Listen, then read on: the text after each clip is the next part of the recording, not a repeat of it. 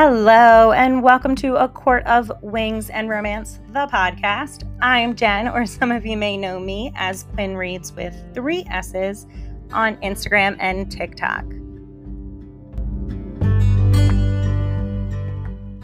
Today on the pod, we are going to be talking about all things Throne of Glass and Crown of Midnight. So, as you may or may not know, I have been slowly making my way through all of the Sarah J. Maas universe. I started with ACOTAR, obviously. Um, my roommate had introduced it to me, and I read it at a fairly normal pace. And then I took a couple months break. I just, life got busy, things were crazy, and I didn't pick up Mist and Fury for a while. It took me a long time to get back into it. Um, but once I did, it was a whirlwind. I am not kidding you when I say I finished Mist and Fury all the way to Silver Flames within like a two week time span. I think I was averaging about two to three days per book.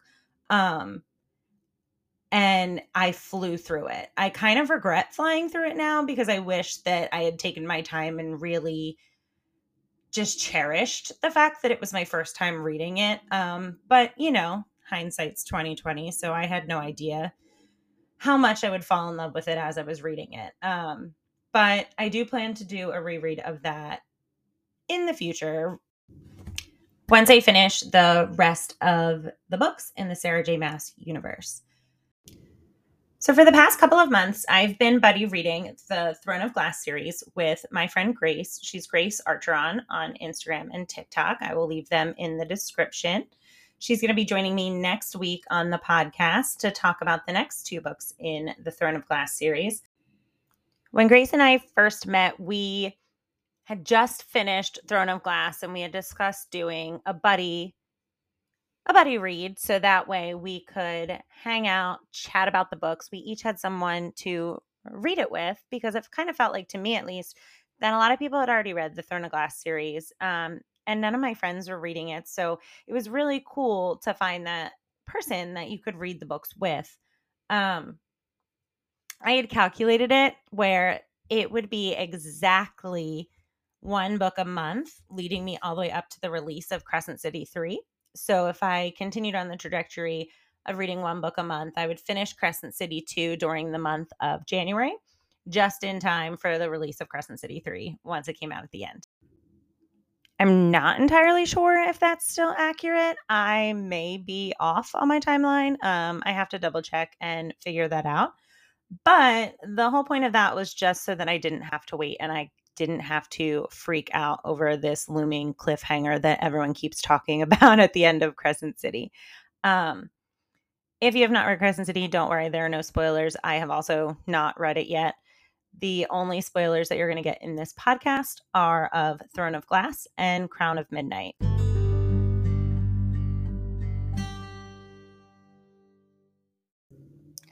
Let's jump into the book, shall we? So, we are going to talk about Throne of Glass and Crown of Midnight. So, if you have not read those two books, this is your disclaimer that from now on there will be spoilers. Um, I will let you know when we switch to the next book. But from now on, if you have not read Throne of Glass or Crown of Midnight, this is your warning that there will be spoilers from this point forward.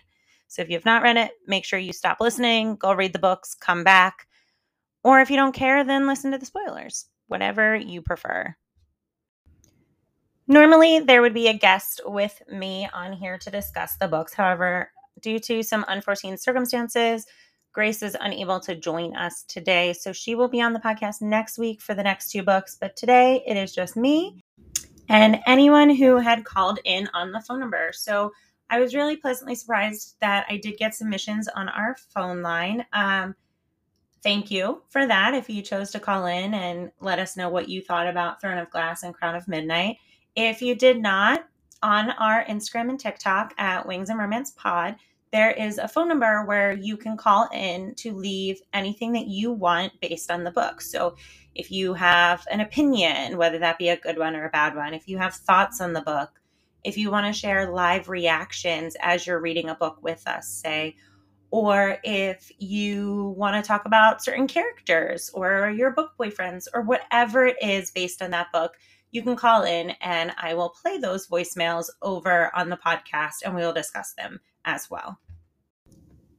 Going into Throne of Glass, I think it is very, very important to know ahead of time that she was 16 when she started writing Throne of Glass. Like, I can't even imagine writing a book like this at 16. Um, according to an interview, she said that she started working on this when she was 16 and it became a project that she did in high school and college. Um so I think that is just crazy and amazing and all over wonderful. Um I and if that's you too, and you started reading this and you're like, I don't know why people love this so much. They are hyping this up. It's not that great keep with it because I thought the same thing. And I am now on Queen of Shadows and it is so worth it. So definitely keep going. And you never know, it could be your new favorite series and you wouldn't have read it if you just stopped where you are. So keep going. Throne of Glass is definitely very different from ACOTAR in the sense that Throne of Glass is very complex. There are so many characters and different points of view and just different pieces of information with the world building that you need to know and until you really kind of get a feel for that and get an understanding for that it's kind of hard to understand which is why i think it took me so long to get into it in the first place. I also really had to change my perception and my mindset on this because not only was sarah 16 when she wrote it but the main character is 16 17 when we first see, meet her in throne of glass. So she's not this experienced like fully functioning woman yet. She's still a teenager. She's been through a lot. She's seen a lot more than most of us will ever see in our lifetime. She's been through a ton of trauma but she's also 16 17 years old. So a lot of her decisions that she makes a lot of the things that she says a lot of things that we would be like oh well that's not logical. Like why would you do that? She would because she's making decisions from the mind of a 16, 17 year old. Which brings me into our first voicemail of the podcast. It is from one of my besties, Jo. Um, her username on Instagram and TikTok is at High Lady Jo. I'll tag her below as well. So you can go give her a follow. She is absolutely amazing. She makes a ton of wonderful ACOTAR content, Crescent City, just pretty much everything she does is amazing. Um, so definitely check her out. But let's listen to her thoughts, shall we? Hello, these are my opinions about Throne of Glass. I hated this book at first. I didn't like Celaena and I didn't feel like she was a relatable character until I realized she's basically a teenager. and I was reading a 28 year old's perspective into an 18 year old. And once I shifted my perspective to how would I have handled this when I was 18 and didn't have a normal upbringing, I realized that Celaena was reacting as she was out of a place of trauma. And when I realized that, I, my inner adolescent, my inner teenager related to her so much. And, uh, it is like a book that SJM wrote when she was so young.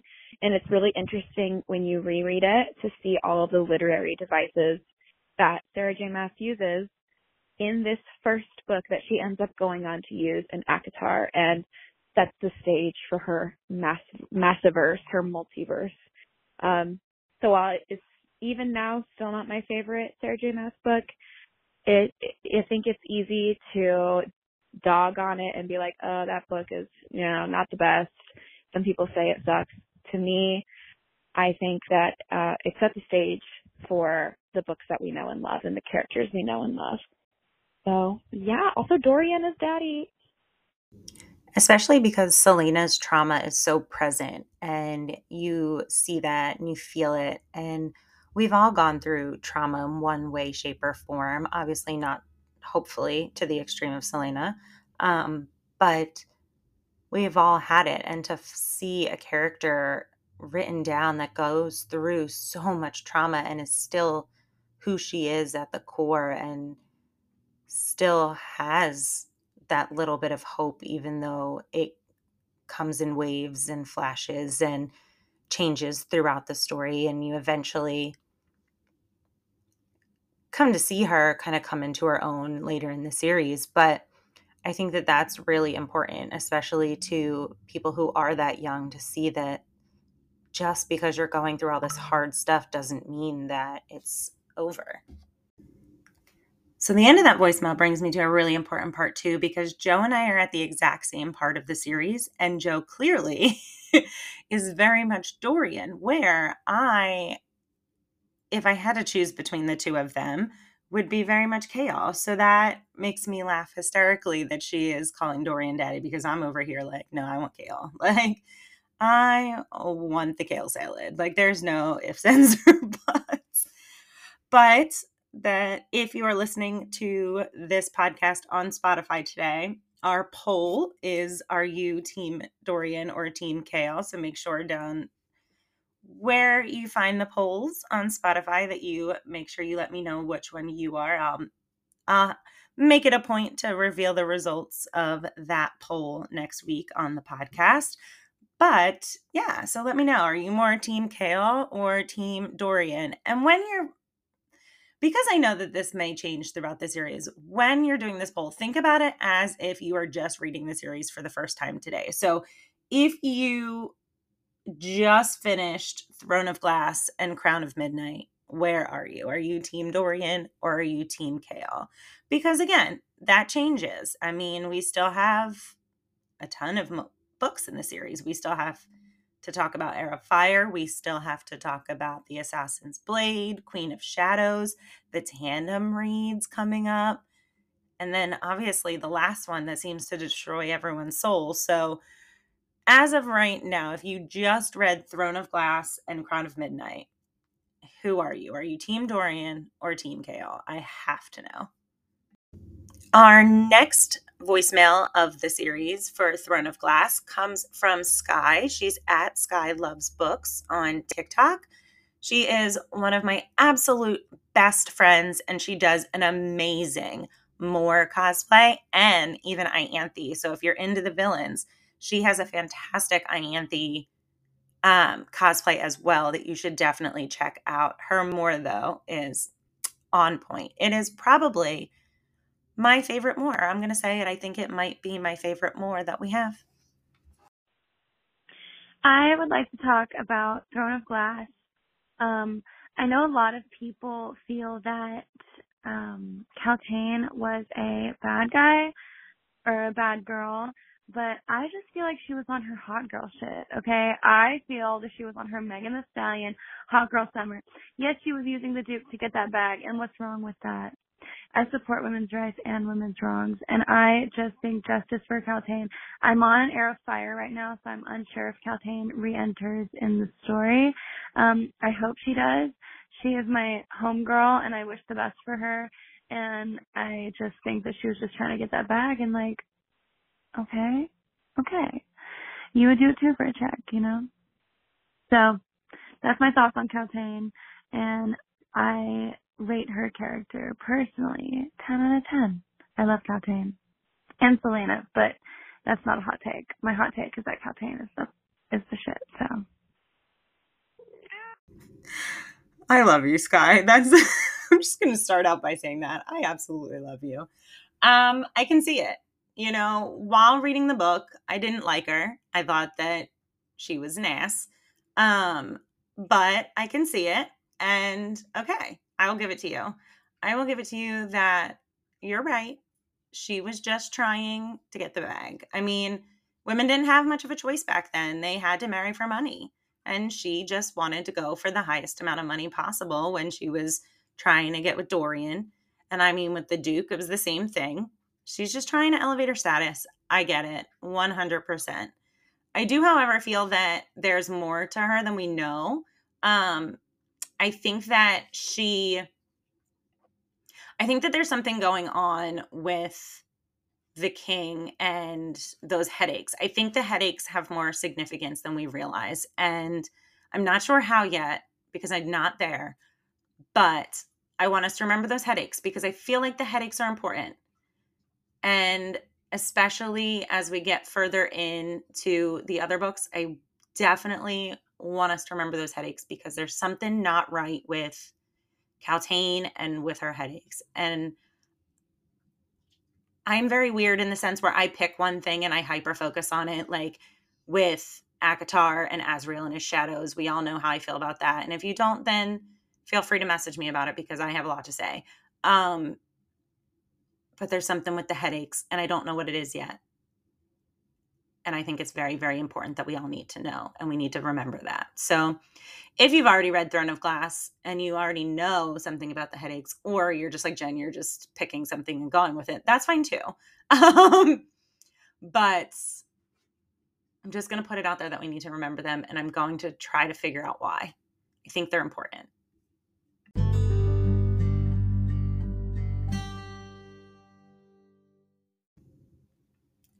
So, Crown of Midnight, this is where we all start to cry.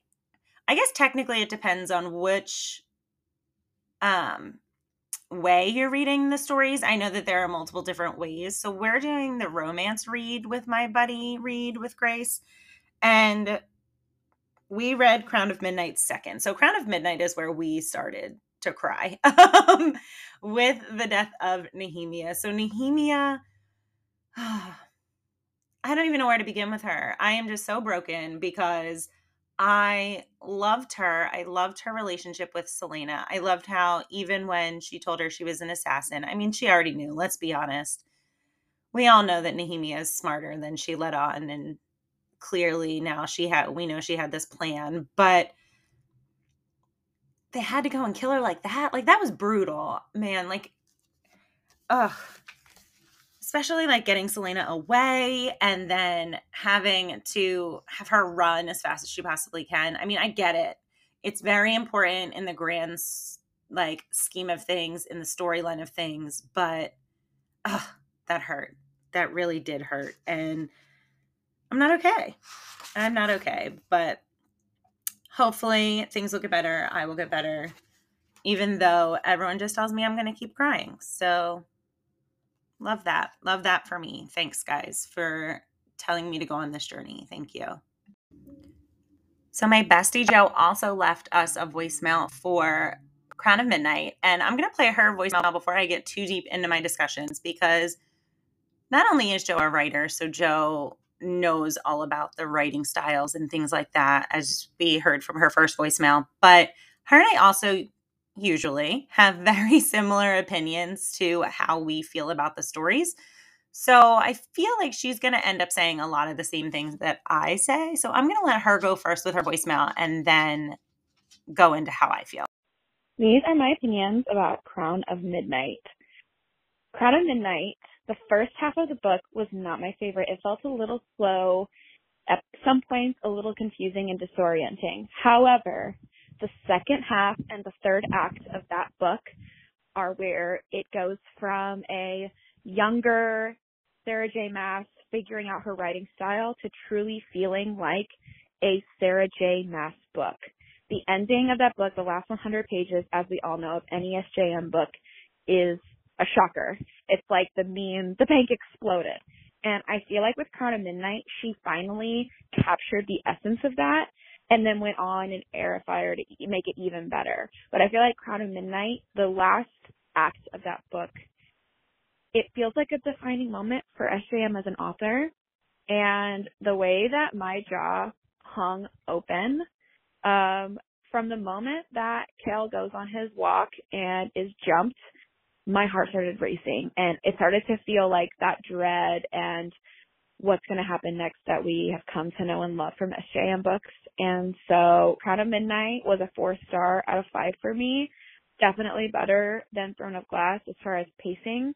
Um, and I'm sad that Nehemia is gone because I loved her so much. Anyway, that's kind of, I feel like this is the book where SJM really came into her own. So four stars. So I'm glad that I put her voicemail first because I agree.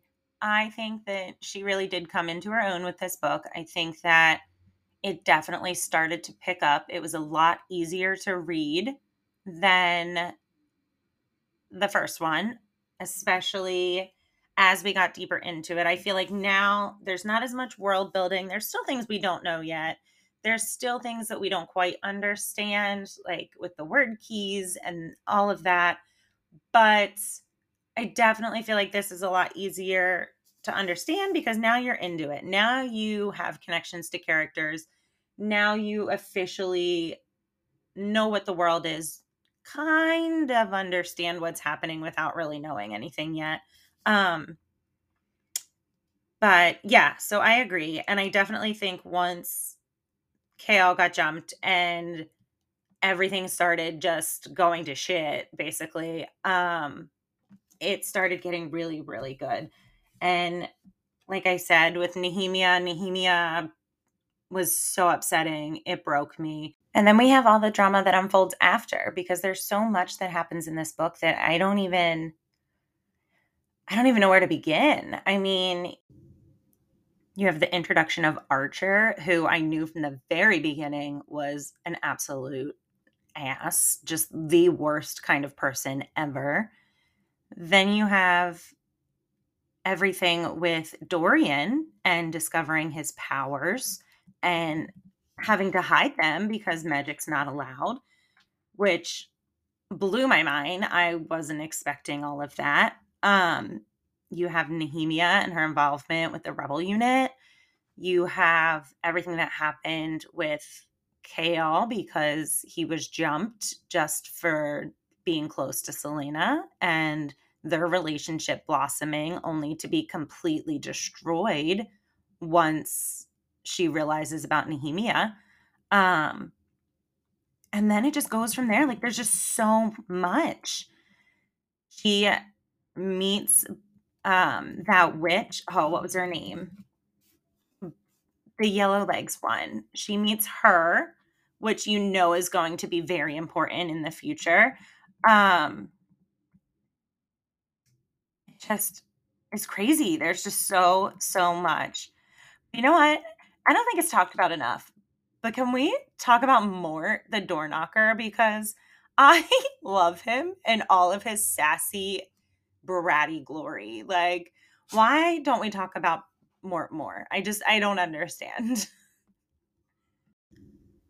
like I get it. There's so much going on in this book that a door knocker really does not matter in the grand scheme of things. Well, at least not that I know yet. But I love him, and I hope that he's in all the future books from now on because that kills me and it kills me that she gets into like these fights with him and he like makes her actually angry and it just i love it i love it so much and before i go on a whole rant about a door knocker i'm just to move on because i'm telling you i get stuck on the weirdest things and i just i can't stop i like hyperfixate but we also have fleetfoot and everybody loves fleetfoot he is amazing and then he almost we almost lose him. Like what at the end where they go into the other world and he just like runs into the portal.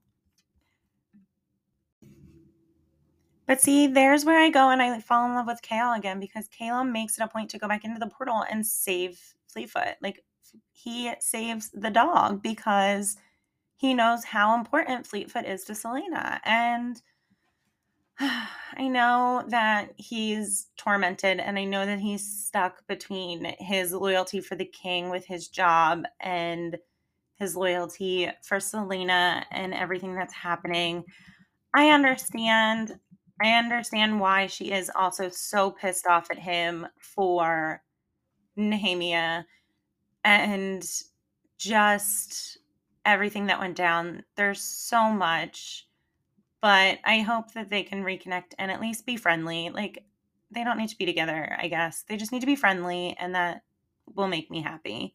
Um but then and then we also realize that Celaena is a fae. She turns into her fae form when she is in this portal and she is fighting the monster demon thing that happens.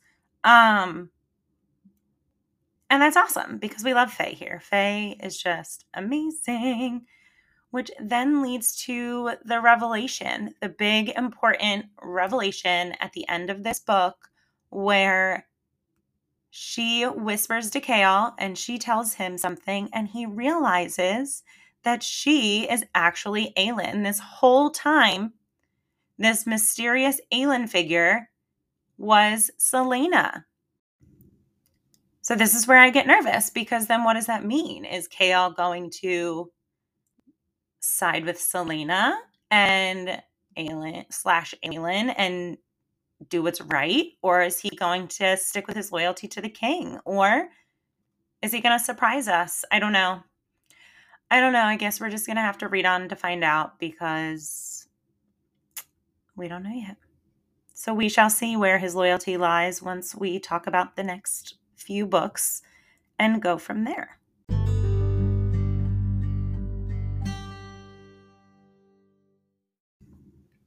As you can see, I have a lot more feelings about Crown of Midnight than I did Throne of Glass, but I genuinely just think overall it was a better book. And I'm excited to see where it goes from here. I'm excited to keep reading and mm-hmm. get answers to those questions that we don't have answers yet and that I need to know. Because there are so many. I have so many questions that I could sit here for probably another half hour and just talk about all the questions that I have. But I think that's where we're going to end for today. I think that that's a good stopping point and I'm excited. I'm excited to keep reading. I'm excited to hear what you think. And if you have thoughts, opinions, hot takes, whatever you'd like to share for of Fire or the Assassin's Blade, we're going to be talking about that next week. So on the Instagram and TikTok at Wings and Romance Pod, you can find the phone number to call and leave us a voicemail. And who knows, maybe you'll be featured on next week's podcast. As always, welcome back to the court. I'm so glad to have you here. If you're not already, please follow us on Instagram and TikTok at Wings and Romance Pod for all of your behind the scenes, updates, messages, anything you may need regarding the podcast.